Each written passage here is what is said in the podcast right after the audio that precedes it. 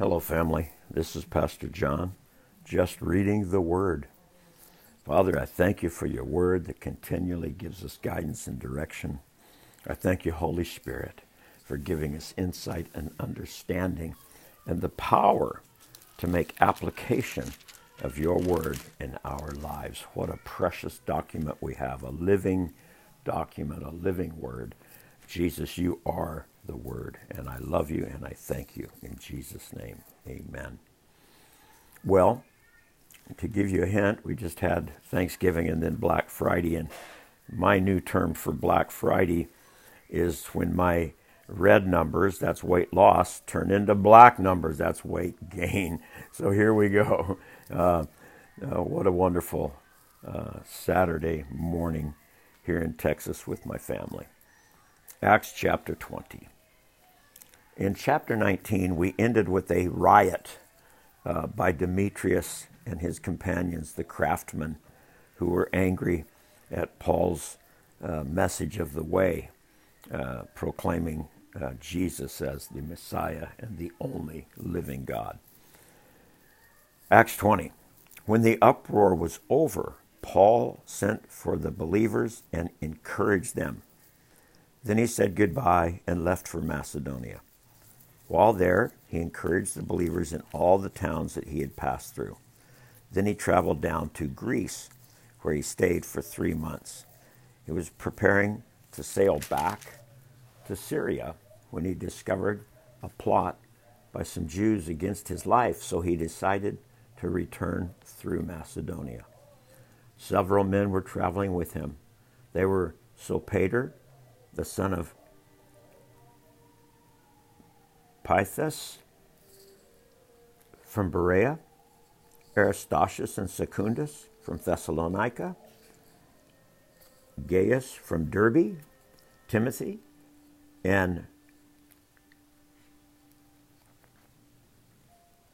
Tychicus and Trophimus from the province of Asia. They went on ahead and waited for us at Troas. After the Passover ended, we boarded the ship at Philippi in Macedonia, and five days later joined them in Troas, in Troas, where we stayed a week. I love the personal uh, pronouns that Luke uses as he was there. We traveled, we boarded the ship, we stayed a week. Um, Acts 20, verse 7. On the first day of the week, we gathered with the local believers to share in the Lord's Supper. Paul was preaching to them, and since he was leaving the next day, he kept talking until midnight. The upstairs room where we met was lighted with many flickering lamps. As Paul spoke on and on, a young man named uh, Eutychus, sitting on the window sill, became very drowsy. Finally, he fell sound asleep and dropped three stories to his death below. Paul went down and bent over him and took him into his arms. Don't worry, he said. He's alive. Then they all then they all went up stairs and shared the Lord's Supper and ate together. Paul continued talking to them pardon me until dawn, and then he left. Meanwhile, the young man was taken home unhurt, and everyone was greatly relieved. It says that that the young man fell to his death.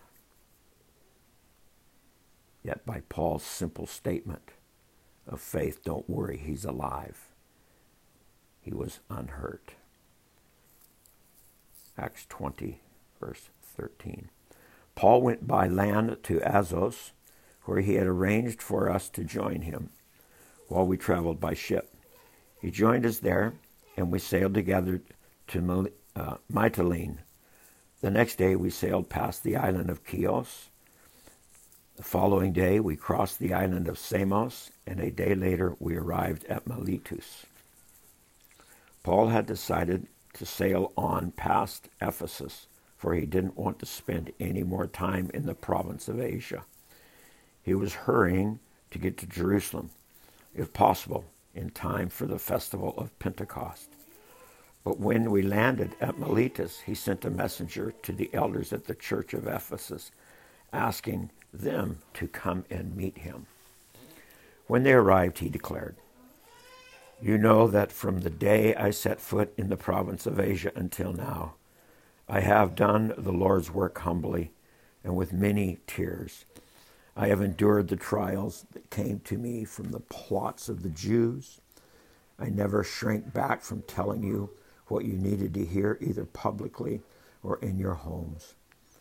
I have had one message for the Jews and Greeks alike the necessity of repenting from sin and turning to God, and of having faith in our Lord Jesus. And now I am bound by the Spirit to go to Jerusalem. I don't know what awaits me, except the Holy Spirit tells me in city after city that jail and suffering lie ahead. But my life is worth nothing to me unless I use it to finish the work assigned me by the Lord Jesus, the work of telling others the good news about the wonderful grace of God. Pardon me. And now I know that none of you, and now I know that none of you to whom I have preached the kingdom will ever see me again. I declare today that I have been faithful. If anyone suffers uh, eternal death, it is not my fault, for I didn't shrink away from declaring all that God wants you to know. So guard yourselves and God's people. Feed the shepherds of God's flocks, his church, purchased with his own blood over which the Holy Spirit has appointed you as elders. I know that false teachers, like vicious wolves, will come in among you after I leave, not sparing the flock. Even some men from your own group will rise up and distort the truth in order to draw a following. Watch out. Remember the three years I was with you, my constant watch and care over you night and day, that you may and my many tears for you. And now I entrust you to God and the message of His grace that is able to build you up and give you an inheritance with all those He has set apart for Himself. I have never coveted anyone's silver or gold or fine clothing. You know that these hands of mine have worked to supply my own needs and even the needs of those who were with me. And I have been a constant example of how you can help those in need by working hard. You should remember the words of the Lord Jesus It is more blessed to give than to receive. When he had finished speaking, he knelt and prayed with them. They all cried as they embraced and kissed him goodbye. They were sad most of all because he had said that they would never see him again, and they escorted him down to the ship. Father, thank you for your word. Thank you, Father, for your example. Thank you, Lord, for the wisdom, the words, the Holy Spirit empowerment that you gave to Paul in this chapter to give us some uh, strength and understanding of how you function in their lives and how you continue in our lives. Let us be full of your Spirit. In Jesus' name, amen.